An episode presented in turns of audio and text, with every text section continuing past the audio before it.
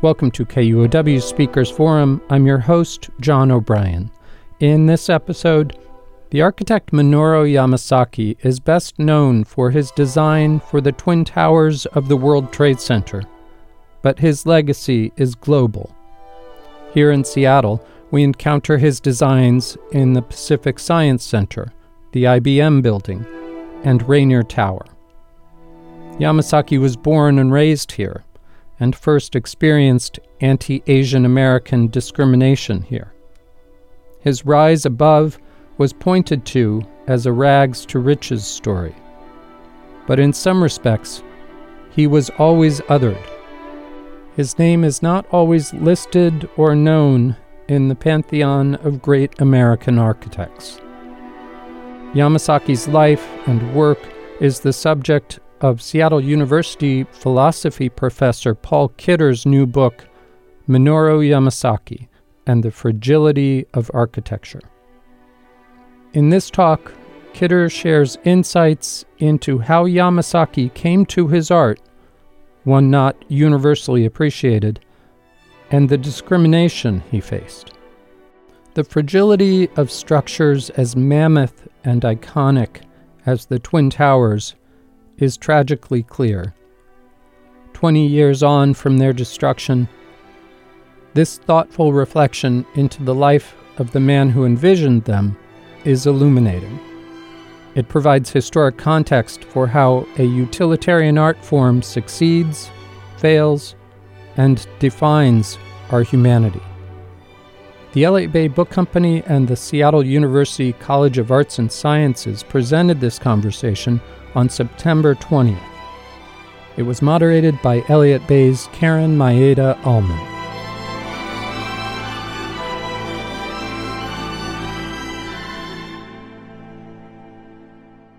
Tonight, we're going to be um, presenting Dr. Paul Kidder. He has a PhD in philosophy from Boston College. He's been teaching at Seattle University since 1989. His specialties include metaphysics, philosophy of art and architecture, ethics in urban affairs. He also does some writing um, for crosscut.com. You may have seen an article that he wrote earlier this year.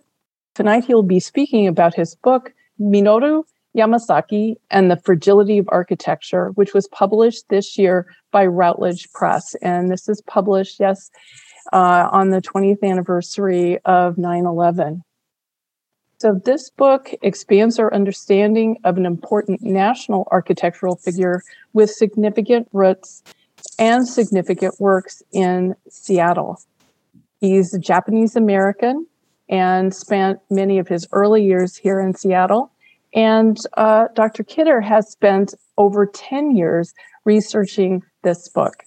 He'll do a presentation with slides and images and also, um, I will return about midway through the program to um, read some questions from the audience. And so, thank you very much for joining us on behalf of the Elliott Bay Book Company and Seattle University's College of Arts and Sciences. I'd like to welcome Paul Kidder to the stage. Thank you so much, Karen, and welcome everyone. It's so great to have you all here. Uh, I want to give also a couple of particular shout outs. Uh, I want to uh, welcome my colleagues in an organization that's called Documentation and Conservation of the Modern Movement, or for short, DOCOMOMO. We have some DOCOMOMO participants not only in Western Washington, but uh, from down the West Coast. And I also want to give a special welcome to uh, my friends at the Mirabella Retirement Community. Uh, the topic of Yamasaki was the topic of the first lecture series that I gave at Mirabella, and uh, they've had me back many times since. So I'm grateful for their support over the years. In commemorating the events of September 11th, 2001, as we have just done for the 20th time.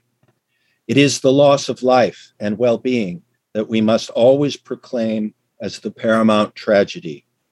Not only those who died on that day, but those who suffered afterward from the effects, and those who lost their limbs or lives in the costly wars that followed. But it is not wrong to grieve as well the loss of the architecture in which so many souls had invested their creative powers and construction skills over a period of a decade. Not the least among these contributors was the architect, Minoru Yamasaki, whose story is striking in its ironies. He was among the most celebrated of architects in his day, but is now subject to unusual neglect. He is most famous not for buildings that stand, but for two projects that were destroyed the Twin Towers and the Pruitt-Igoe housing project in St. Louis. He was criticized for pursuing modernist minimalism, but equally when he sought to temper its austerity with delicacy and charm. He intended the Twin Towers as a symbol of peace, but they were frequently perceived as the opposite. He designed beloved buildings in Saudi Arabia, but his signature building was destroyed by Islamic militants. How might such ironies coalesce into a coherent picture of the man and his vision? After 9 11, I wanted to pursue that question further. But there were no books in print that treated his whole body of work, and only one from 1979, written by the architect himself, that attempted anything like an overview. I waited patiently for 10 years for somebody to write that book. Then, be, then I began to su- suspect that some stigma was preventing it from happening. After all, reams of books are published on all sorts of architects, many far less influential in their day than Yamasaki was. And meanwhile, my own personal connections to Yamasaki's architecture kept cropping up. I had loved his Pacific Science Center when I was a child begging my mother for pennies to throw in its ubiquitous fountains. I found myself regularly changing buses near his IBM building and Rainier Tower during my commutes to Seattle University. I learned that he had spent his early youth just down the street from campus, where the Japanese Baptist church that he attended continues to thrive. Yamasaki was a student at the University of Washington who later influenced its campus architecture. So that when I was a student there, I studied in buildings that imitated his style.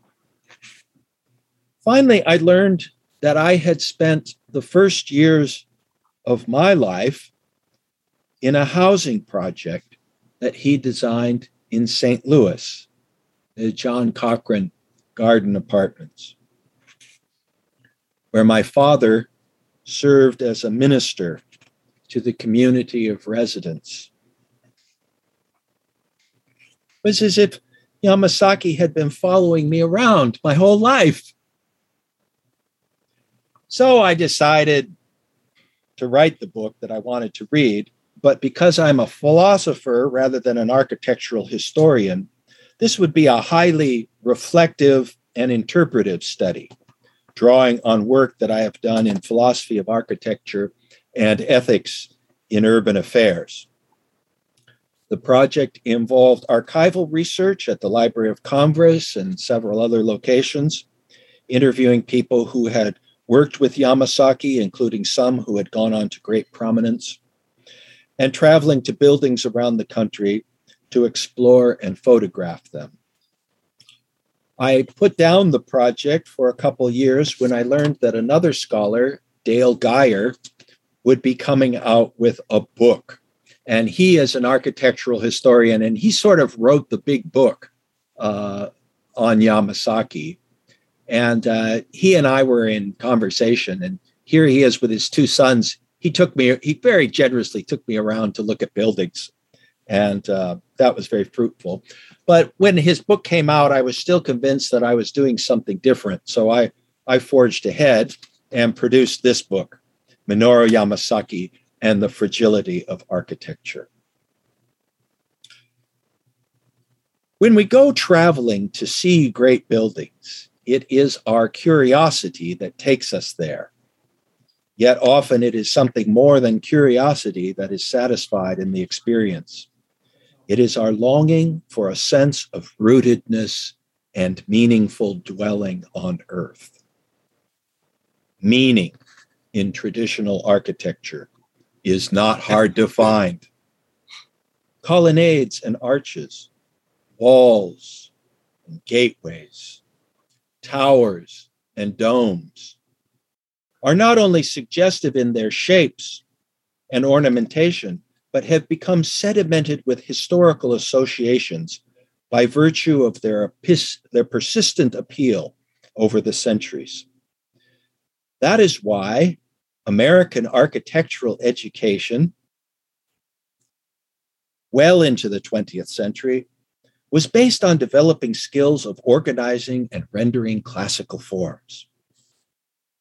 Yamasaki found at the University of Washington that to become an architect in the early 1930s was, first of all, a matter of learning how to stretch watercolor paper and to render imagery in washes and brushwork. One sees uh, in his student renderings preserved in special collections at the university, one sees classical forms in stone,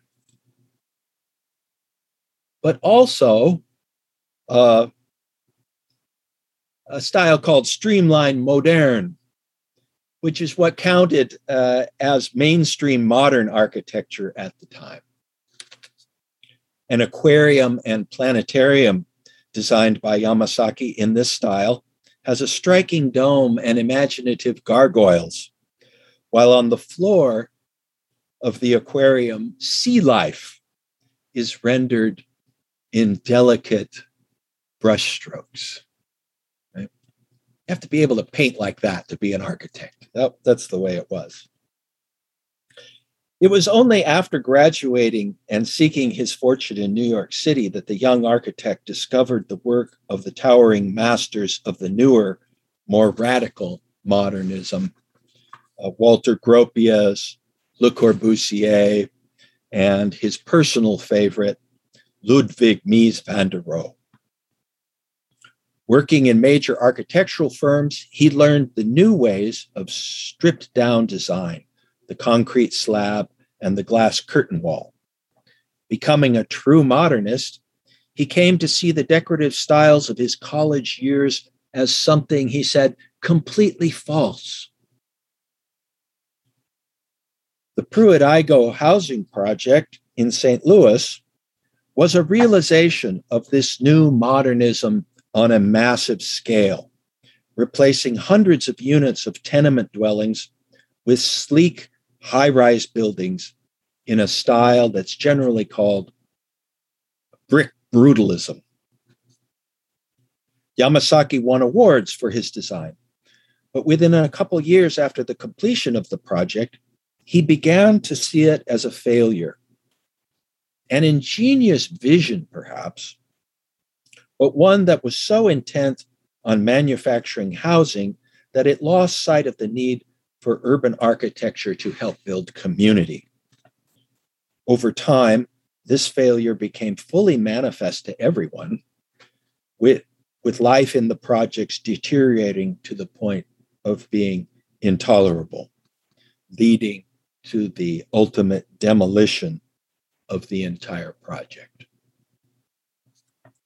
50 years later, it remains largely an undeveloped site.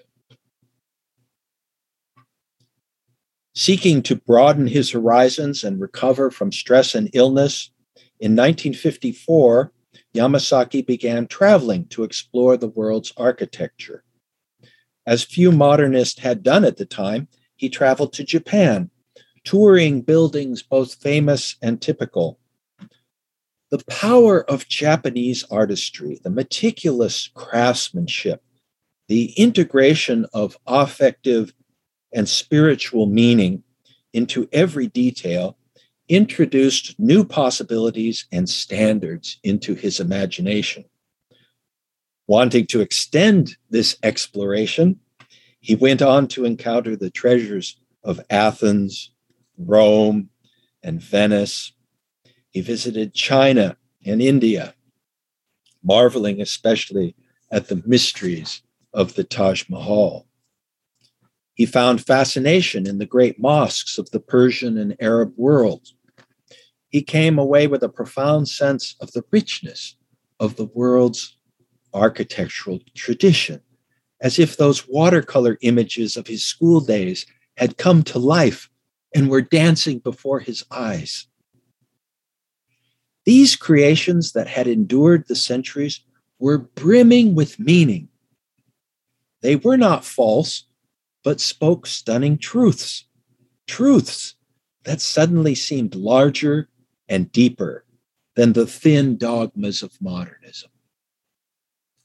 They symbolized life and the perennial purposes of building with integrity, audacity, elegance, and exquisite detail. Out of such experiences was born his conviction that the modernists, having achieved a radical new conception of architecture, had yet to develop its full potential as a medium of meaning, as if they were speaking a new, perfected language, but had not yet developed the vocabulary to say all of the countless things that a natural language can say. He believed that the techniques of modernism could now be adapted to any form to be found in the tradition and could, in a sense, do them better by making them more precise, sleek, and graceful. Thus, Lambert Airport in St. Louis brought something new to airport design thin shell concrete domes that soar like the paths of an airplane while recalling the vaults of grand old train stations. Robertson Hall at Princeton symbolizes the dignity of public service by recalling the Parthenon but with graceful columns that sweep to an improbable pinch near the top. The humanistic theme of dignity he carried even into the realm of commercial architecture, gracing the Northwestern National Life Insurance Company in Minneapolis with book matched marble, reflection pools, and a grand porch of soaring columns. The Doge's palace in Venice came to hold a particular power over Yamasaki's imagination, with its simple geometry complemented by elaborate columns and uh, lively brickwork, its bulky upper stories raised aloft by delicate columns. In Yamasaki's buildings for Wayne State University, one begins to see modernized versions of the Doge's columns and the roofline tiara. Then in the Pacific Science Center, he creates a full blown Venetian idyll, complete with pointed arches, platforms floating in ubiquitous pools, and fountains that freeze into ice sculptures in the winter. Japanese influences are everywhere in Yamasaki's designs. Some are relatively muted, as is in his common practice of creating overhanging roofs, seen here in the Horace Mann Educators Corporation building in Springfield, Illinois, and William James Hall at Harvard, or in the Japanese style of the walled garden uh, that surrounds the Detroit Society for Arts and Crafts building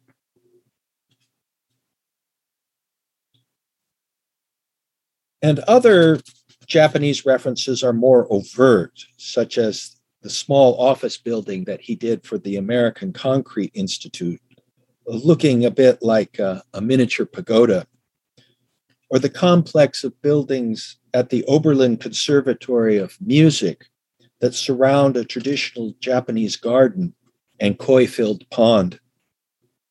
Or certainly those projects where the architect was selected specifically for his heritage, such as the Japan Center in San Francisco.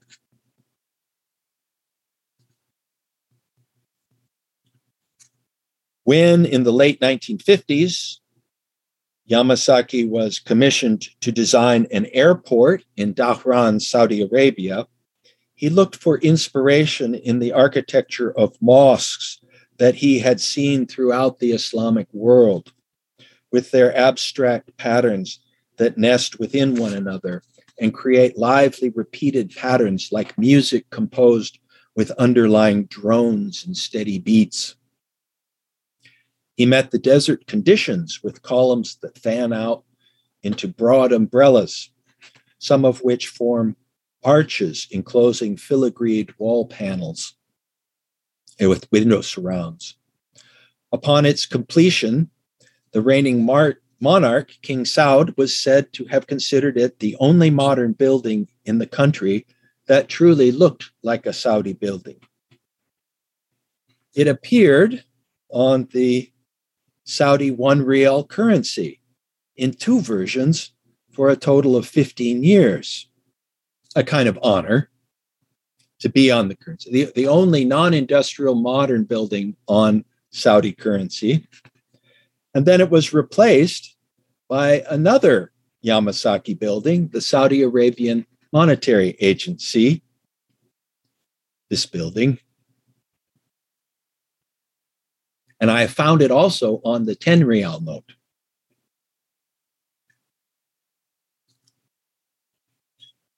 Yamasaki's style of reinterpreting traditional forms became a paradigm for other modernists working in Arab nations.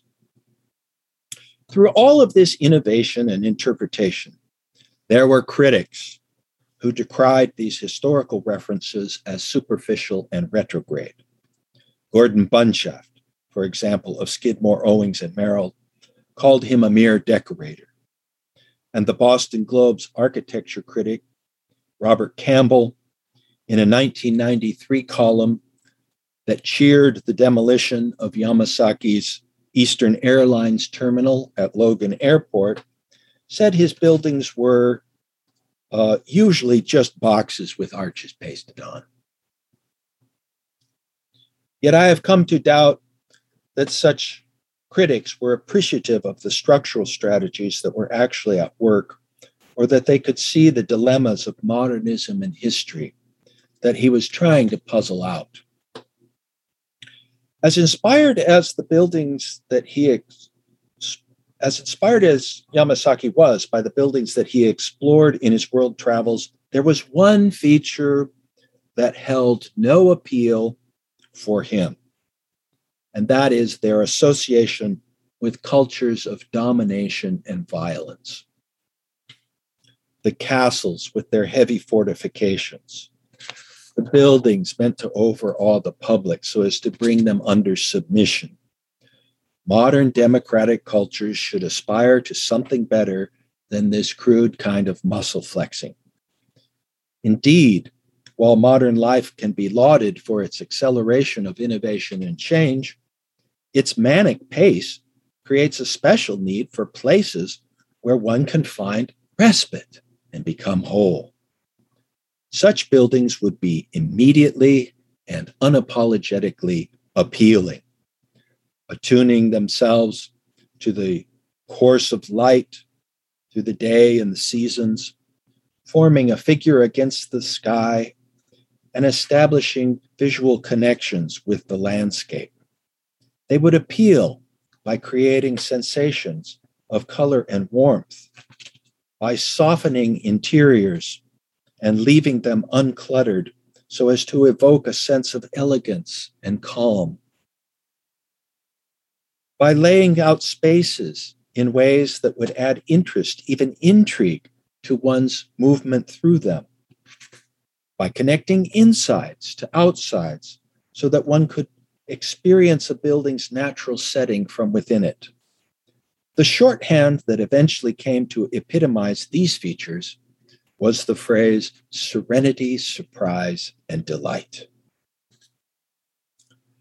Widely recognized as one of the best realizations of these intentions is the McGregor Memorial Conference Center at Wayne State University.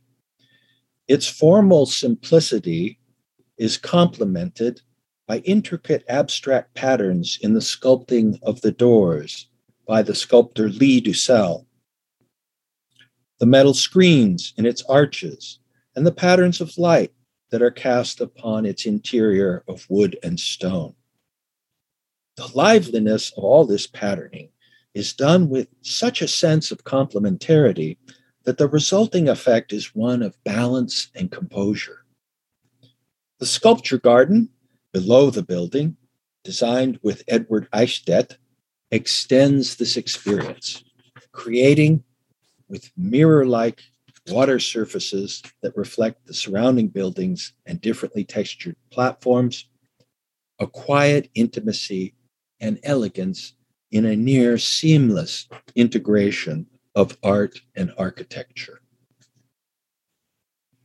Two synagogues that Yamasaki designed have marvelous ways of combining grandeur with gentle calm. In North Shore Congregation Israel in Glencoe, Illinois of 1964, he achieved some of the most biomorphic effects in his work. An account in Architectural Record notes the evocation of Art Nouveau in this space, seeing the shape of calla lilies in the vaults, palm fronds in the walls, and artichoke leaves in the ogival windows running along the base. His thin but sturdy banisters swirl toward the organ loft like lines of melody so captivating is the pattern of the windows and skylights in the sanctuary that the solid walls can seem almost incidental. And yet one knows that somehow they must be supporting the structure.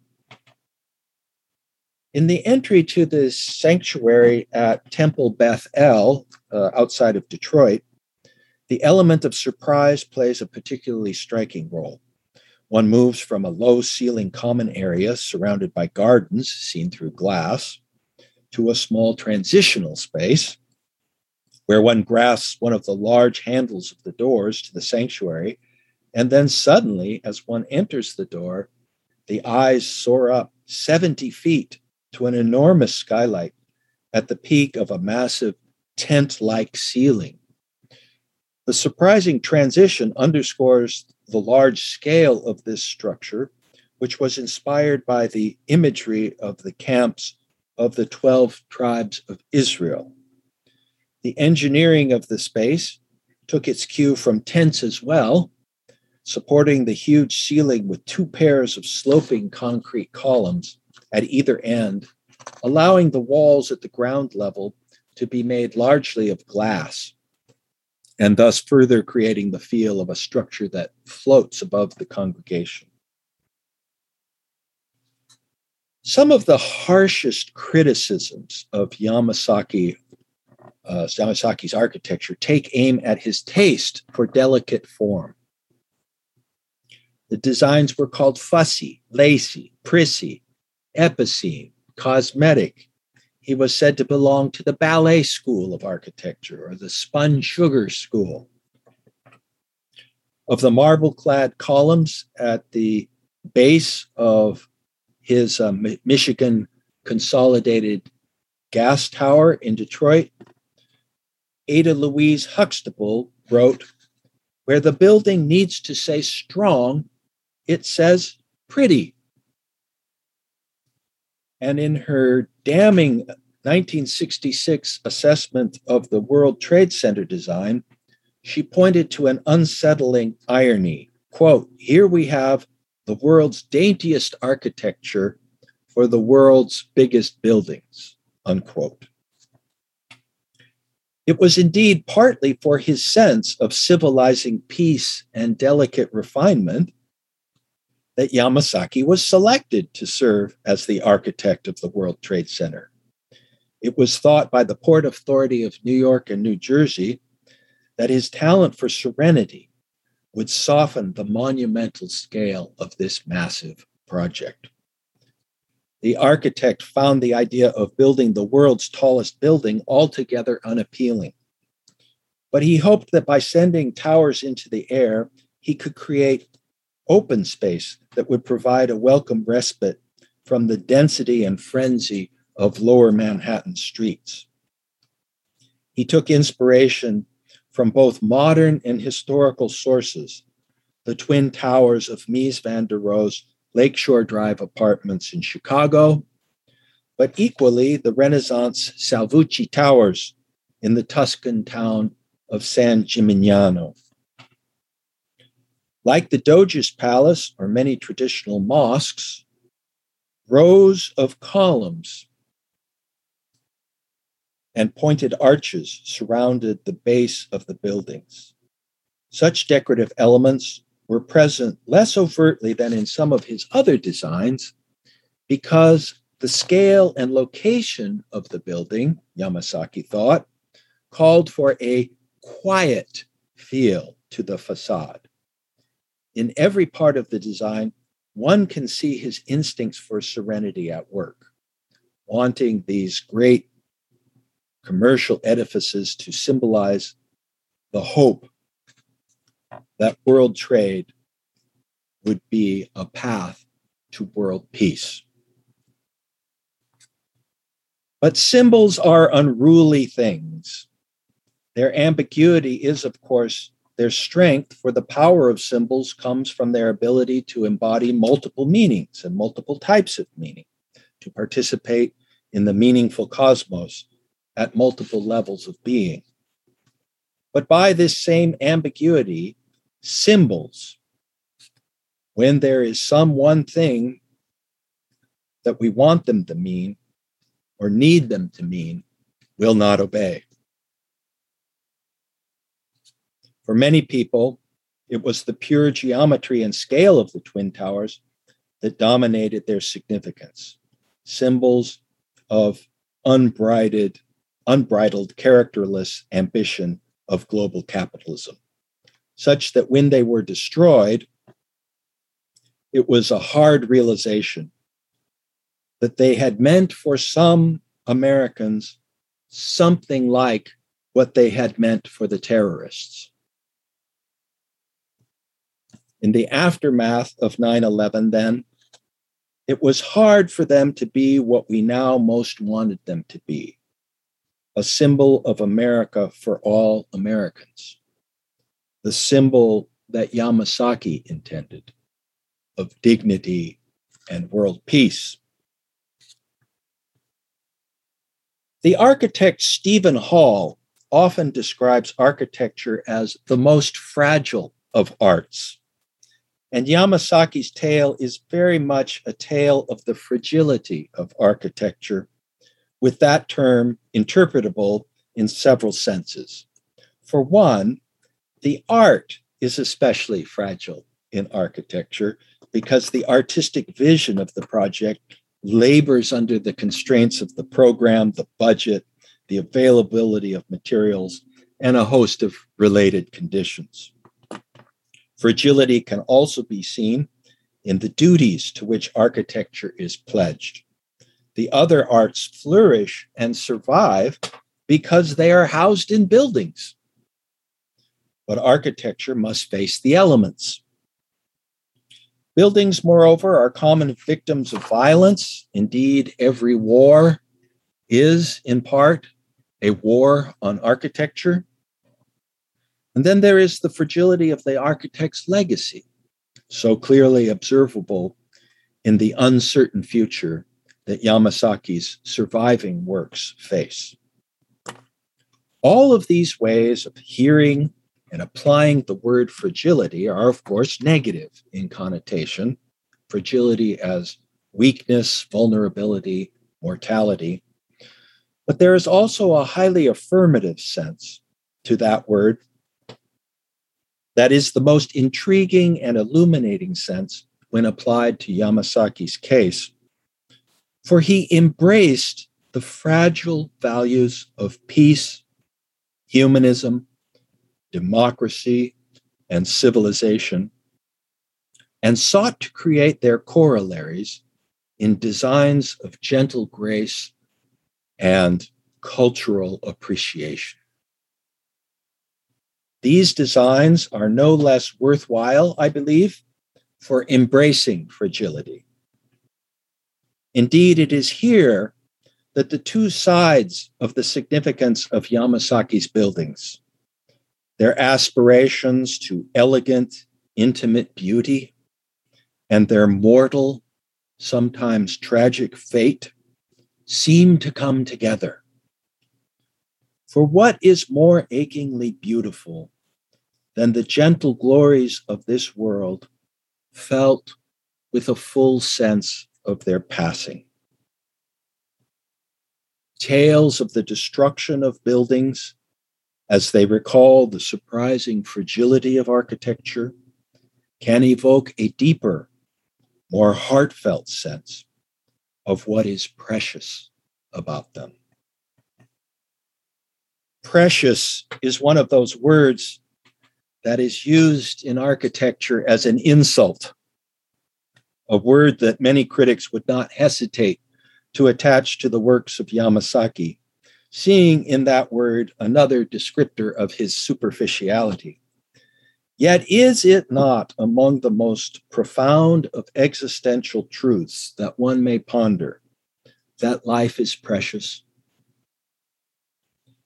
Is it not in our openness to this truth that we are most in tune with what is rich and beautiful in this world? Thank you. What a wonderful presentation. I have to say that before reading your work and hearing you speak, I, I had no idea um, who who Yamasaki was, and you have provided so much context for really understanding him. Let's talk a little bit about Yamasaki's upbringing here in Seattle. Um, you did some pretty extensive research in that, and we didn't get to hear too much. So I think this is a good time to hear a little more about that. Uh, yeah, so uh, so he's part of the uh, Japanese American community in the 1920s in Seattle, and uh, he described living in the Northwest as an Asian American as uh, being like uh, being black in the South. The prejudice was just virulent, and it was something that was experienced as profoundly oppressive. And so he went to New York to uh, get make it right, make it in the big city. Mm-hmm. But he uh, also did it to escape the Northwest. And get out of here. And um, during his time at the University of Washington, he made the money to support his education by working in the canneries in Alaska during the summers. And the conditions there, especially for an Asian American, were horrendous. They bordered on slavery. And uh, he gives an autobiographical statement in his book, A Life in Architecture, one quarter of that statement is devoted to describing those horrible conditions in Alaska. That's how deeply uh, it had impressed him. And I read that as an occasion where he it, it cured him of any kind of uh, inclination to prejudices of his own.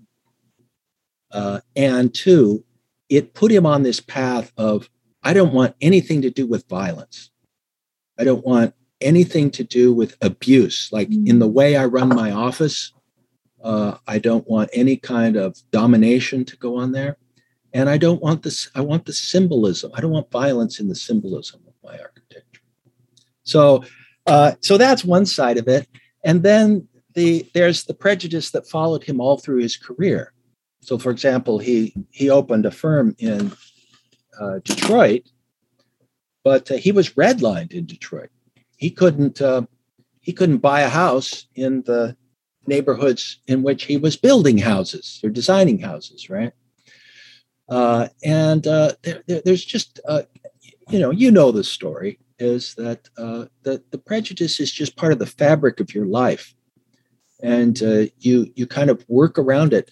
But yamasaki didn't like the story of you know here's here's the person who succeeded against impossible odds he didn't like that story. He didn't like the horatio alger story even though he won an horatio alger award. Uh, so uh, he he really liked to emphasize the the opportunity.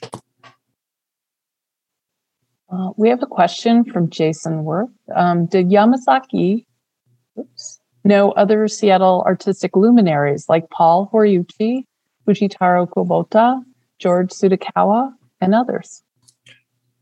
Uh, yes, uh, but I don't know how many. Uh, but he was uh, uh, he was uh, a classmate with Tsutakawa, and they corresponded over the years. And uh, there is a building in, of all places, I visited a building in Toledo, Ohio, which has a large Tsutakawa struck uh, fountain, one of his great mm-hmm. fountains, out in front of it, and uh, and that was one collaboration. But I know from correspondence that I saw that there were there were other works, other collaborations that didn't pan out, but they were always talking about it. So uh, there really is a, a great uh, Tsutakawa uh, connection, and uh, and and but there are more connections with Northwest uh, architects that you don't hear about. That uh, there are people that were in his program, Japanese Americans, whom he hired back in in Detroit, and I met one of those. Um, I think, let's see, we have um, a question from Glenn Hughes. What were Yamasaki's favorite building materials?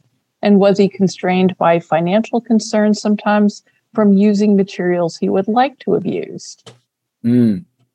Well, that's the great question about the, the budget uh, that every architect has to uh, wrestle with every day, right? Is that how can you do something really creative and not blow the budget? And Yamasaki was really dedicated to that. Uh, and so he wanted, he liked to use fine materials like marble and wood.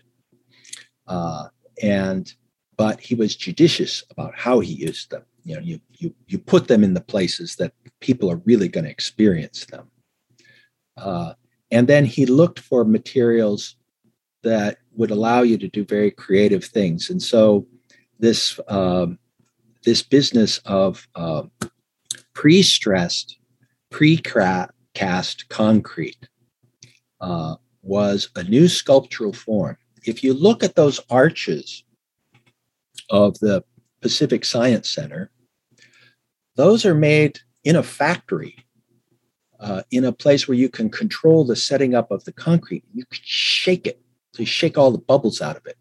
So it is incredibly strong and uh, it can be very thin. See, that's why he thought, oh, the moderns could do arches even better because we can make them really thin and you know, just just air air like right you know it's like Sainte-Chapelle but you know at another level uh, and uh, and this pre-stressed concrete uh, was a key for him to become sculptural.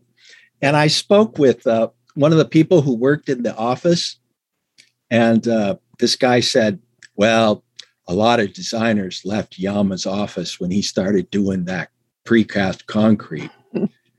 and I said, I said, but why? It, it gives you so much creative control. You know, you can do so much with it. And he said, it gave Yama a lot of creative control. Ah.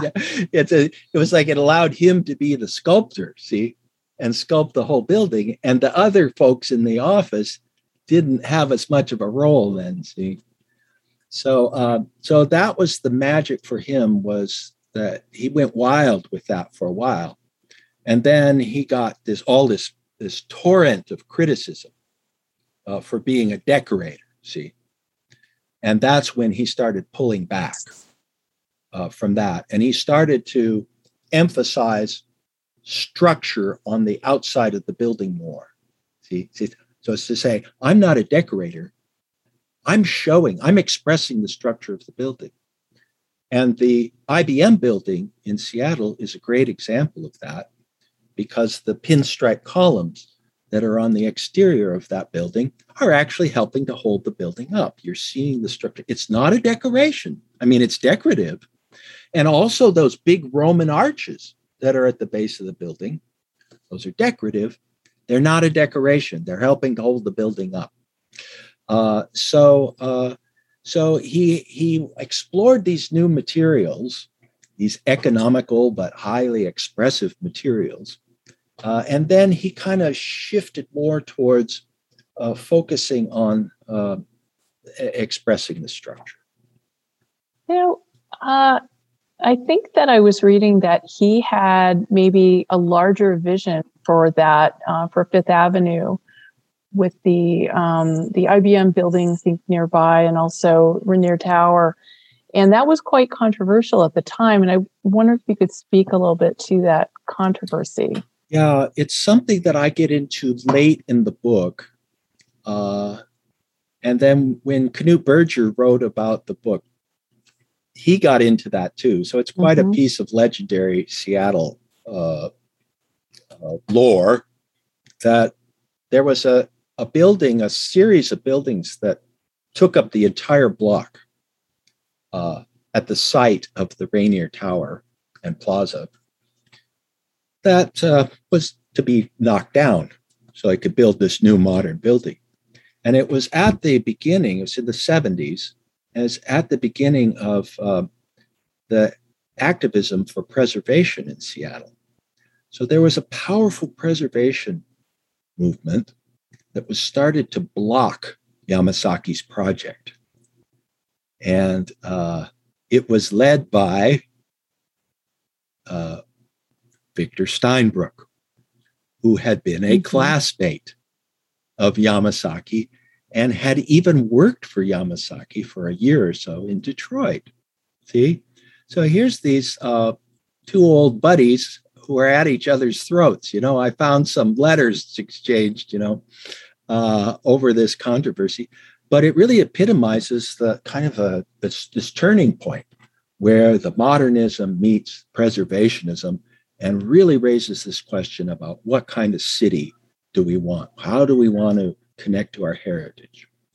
So, of course, as with all modernists, now the shoe is on the other foot, right? Because we have to decide whether we're going to preserve Yamasaki's buildings. And uh, we've decided with that one that we'll save the tower and uh, uh, get rid of the plaza. So we. Uh, so we have a question. Brangian from, Davis said oh. it was uh, the plaza got stomped by that big kinky boot. so we have a question from Eugenie Wu. Um, what do you think other architects and architectural critics were so critical of his designs? Was it jealousy, racism, just couldn't see his vision? What do you think it was? Uh, oh, well, uh, uh, I, I, first I want to say this is one of the really uh, unusual things about this uh, project has been that I'm trying to write about and trying to appreciate and understand this architect with uh, reams of virulent criticism in my head, right? That from all of these voices that didn't just criticize Yamasaki's architecture, they really trashed him. And uh, I think that has prevented us from trying to get deeply into what he was trying to do because the voices of the critics just come in and say it's not worth it. It's not worth even asking what that is. And uh, so uh, why your question why so much criticism? Well I mean, a, a, an obvious answer would be that he was interpreted as retrograde. That here he's supposed to be a modernist, and what's he doing with these Roman arches and Gothic arches? And he's he's going backwards. He's not going forwards. He's betraying the cause. And there was a kind of moral imperative, you know, in those days about modernism. And he's you know he's a counter-revolutionary or he's he's just not on board so that's a way to put it but I've uh, I've tried to put a little some raise some of these other questions about race and gender and uh, violence, uh, so that um, uh, he he was criticized for being feminine. His architecture is feminine. Isn't that a horrible thing to be? For a building to be feminine? Isn't that an awful thing to be? We shouldn't have any feminine buildings. So uh, listening to this, listen to this, you know, it's prissy, it's fussy, it's epicene, you know. Uh, oh, I didn't know that being feminine was a terrible thing to be. And uh, I think it's part of this. Uh, I think there's a lot of symbolism in this, you know, that a building has to be strong, it has to be male, it has to be masculine on the outside. It can be feminine on the inside, Because that's protected. Uh, so I've just, I'm just toying with these ideas that was it, was it, I curiously sexist. Um, and then um, some of you may know Bill Bain, the legendary uh, architect in Seattle who worked with Yamasaki on the Seattle projects. He said to me, You know, people said Yamasaki's architecture was feminine, but I, I what I really think it was was Japanese. And now look how the how the criticisms get more complicated, because it's Americans perceiving Japanese form as feminine. And there seems to be like perhaps a kind of compound prejudice in that perception. So I've tried to be subtle about this in the book, but I'm trying to put an edge on this. You know, I'm trying to push back just to get a hearing, right? I'm trying to so so I have this subtle thing, you know, going kind of under the surface is saying, well, if you don't like Yamasaki, is it possible that you do you don't like it because you know you're a racist masculist with a, a perverse taste for brutality? I just maybe. Could it be? I'm just raising the possibility right?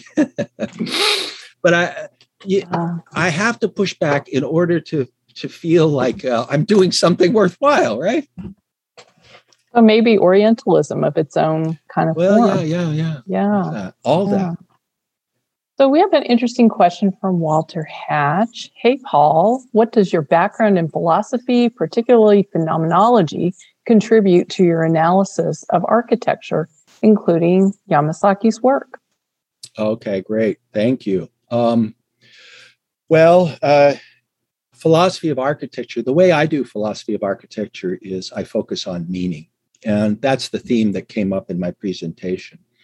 That um, you know, you can have a wonderful, beautifully designed, marvelously functional refrigerator, right? And that's a great thing. Uh, but uh, I hope that we look for something more in architecture than to be a mere appliance. Although a lot of time when we talk about buildings, we talk about them like refrigerators, right? So I'm looking for that further dimension, the thing that we all get on airplanes to go see in other parts of the world. It's the meaning. It's uh, every building is a philosophy in a way. It ha- speaks a different language. It it communicates in a different way than philosophy. But I see all buildings as attempts to try to figure out and express what it means to dwell as a human being on earth in this universe. Uh, and I think one of the things that gave me a kind of affinity to what Yamasaki was doing is he was in touch with that. he was trying to make buildings that were enjoyable and uh, and humanistic and all that. But he also said it has to have a cultural concept. There has to be some search for meaning going on in this building. And I like that. Uh, yeah, and I think that's what philosophy of architecture is all about. And uh, when I say that, that I say that architecture is about meaning, that's what brands me as an existential phenomenologist, because uh, that's what we're about existential meaning. And uh, also uh, hermeneutics, to use another uh, technical word, that that's the philosophy of interpretation. And as I'm interpreting Yamasaki, I'm trying to figure out wh- how you interpret buildings, how you interpret architecture. So the interpretive questions are also philosophical questions. Well, I think you have a lot of common cause with um, the the architectural historians and people are interested in historic preservation in the audience, and I know there are quite a few. Um, because I think maybe that undergirds some of the reason that people even do this this work, you know, Absolutely. from whatever direction. Yeah. You don't you don't preserve old buildings just because they're pretty. Because we can make more pretty buildings, right? Or just because they're they're functional. Well, they're not as functional as they were. And yet we want to preserve them. And I think that's the meaning dimension. And it ties into our history. And an interesting question, a couple back from Susan Boyle, who wants to know, um, and this is, I'm going to combine a couple of questions um, we had another audience member that wanted to know if if Yamasaki had a um, background in structural engineering, and then also Susan wanted to know did he have favorite uh, structural engineers that he liked to work with? Oh, absolutely. Uh, when he was at University of Washington, he was good at structural engineering, and he was didn't think he was doing very well at painting. and he went to the legendary teacher there, his teacher, Lionel Pries. I don't know if any of you know oh, that, oh, yes. but Jeffrey Ochsner at the University of Washington has written a magnificent book on the teacher Lionel Pries. And uh, I have, uh, Jeffrey was very helpful to me, and he even edited my part of the book that was uh, mm-hmm. on on Pries. Just make sure I got it right.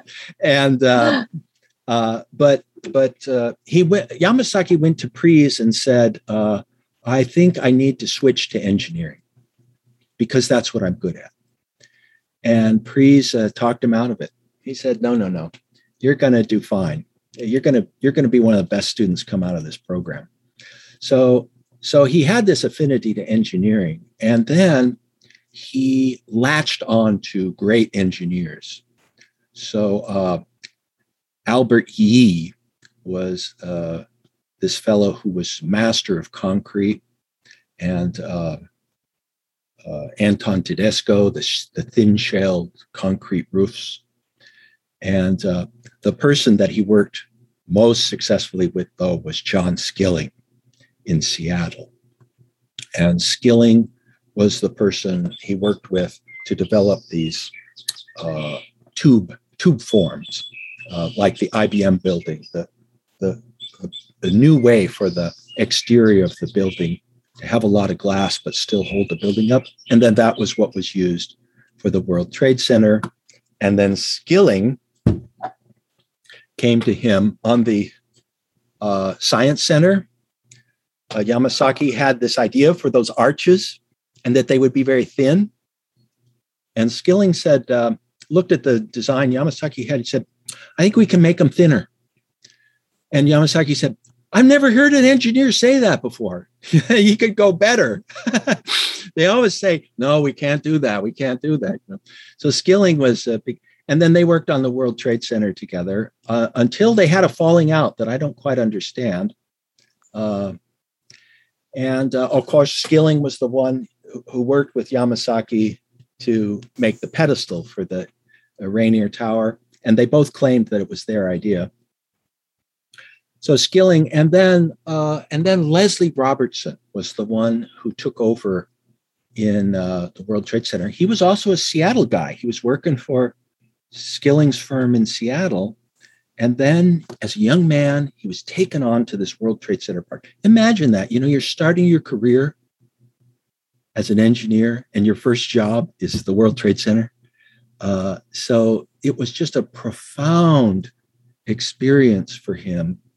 Uh, and uh, and Robertson went on to, you know, found he stayed in New York and founded one of the most important structural engineering firms in the world.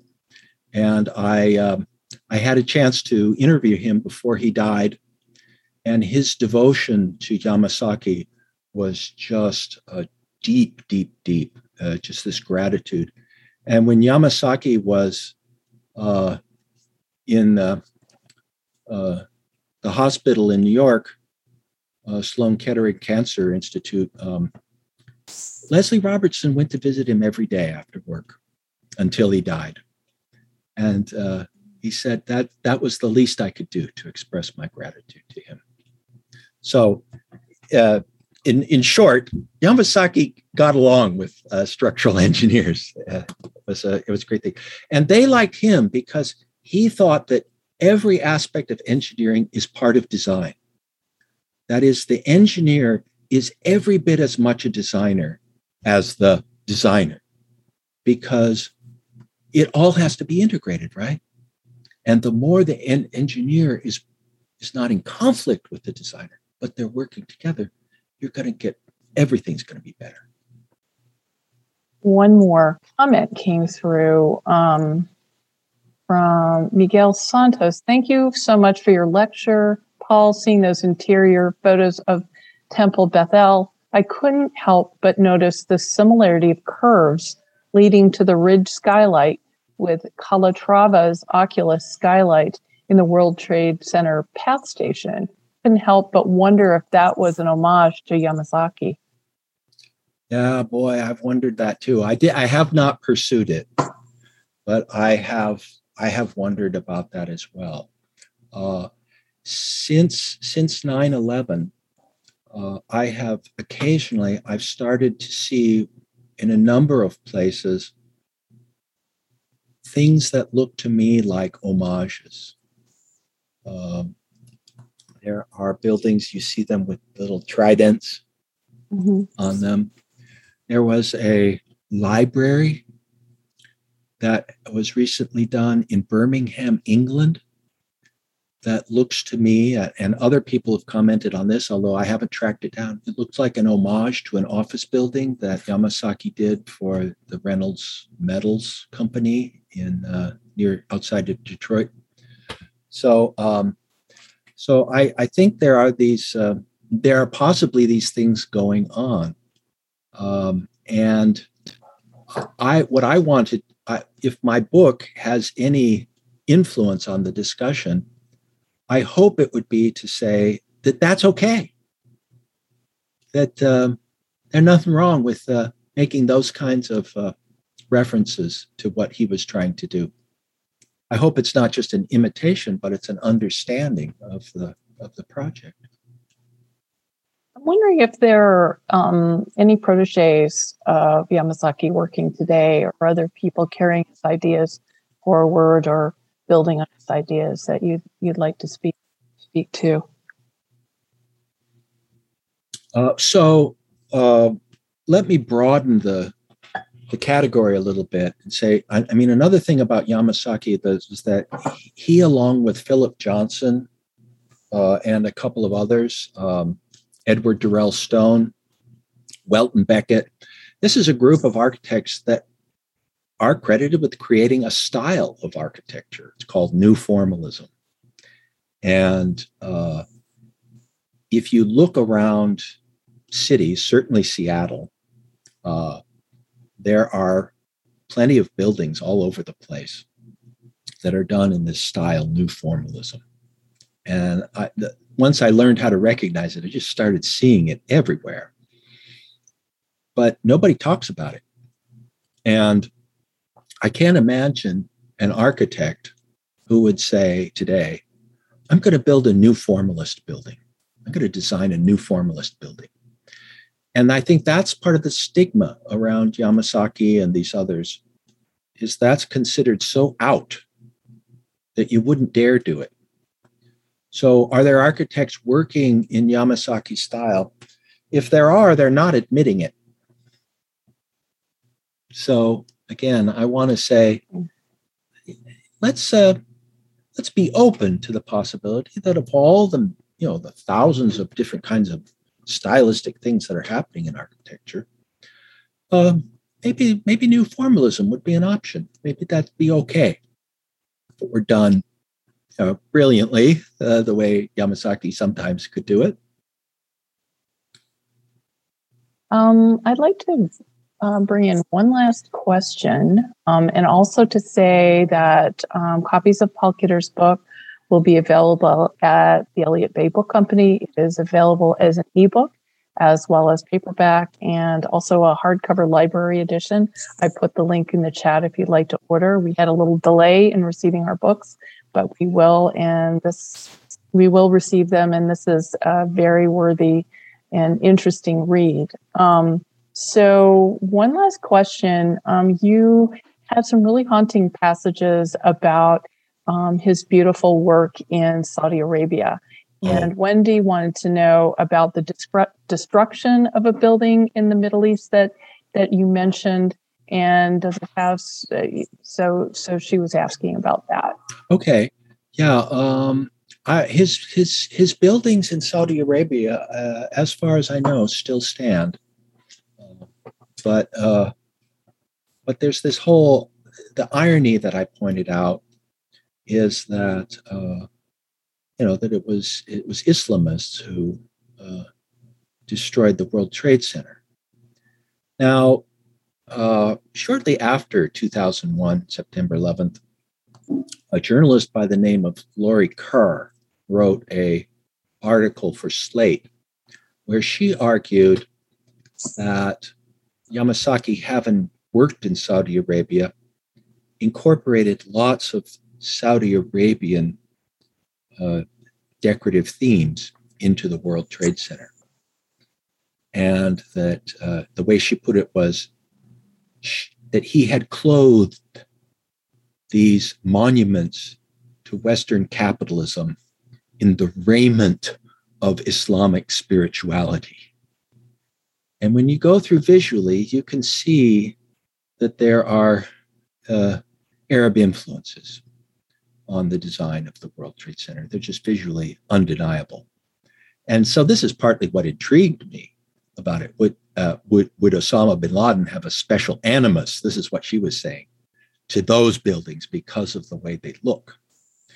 But in the course of my research, uh, I came to the conviction that uh, that uh, yeah, there there is Islamic form in the World Trade Center design. There's just as much Gothic, Venetian Gothic, just as much Japanese. It was he he just poured it all in, right? He he was drawing from everywhere. By then, you know, he was just taking from everywhere. So it wasn't in his, it wasn't a particularly Arab building, although you can visually you can find those things. And on the other side, um, you never found in anything that Osama bin Laden said or any of the conspirators said uh, a specific uh, complaint that those were, you know, that he stole our imagery or something like that. So, but it is very interesting that uh, that irony really uh, is persists. Not simply that he had designed uh, buildings in Saudi Arabia, but that they were so celebrated. I've gone through and I have discovered lots of different modern buildings from that period that are trying to do in the Arab world what uh, Yamasaki was trying to do. So maybe that's his vision going forward then in a, in a new way. Could be. So, so thank you so much for this this wonderful lecture. Thank you everyone who attended for your for your good attention, your great questions. And uh, if you enjoyed this, um, this program is being recorded. It will be closed captioned and will appear on the Seattle University's Vimeo channel, and we'll also link to it as well. The book again is Dr. Paul Kidder's book, Minoru Yamasaki and the Fragility of Architecture, published by Routledge. Thank you so much. Thank you, everyone, for being here. It was such a treat.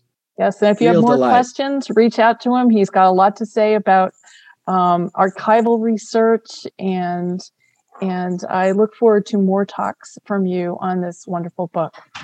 And if you're interested in talks about architecture, maybe we'll be able to do some more, but um, also look to our friends at Seattle Architecture Foundation and also Historic Seattle.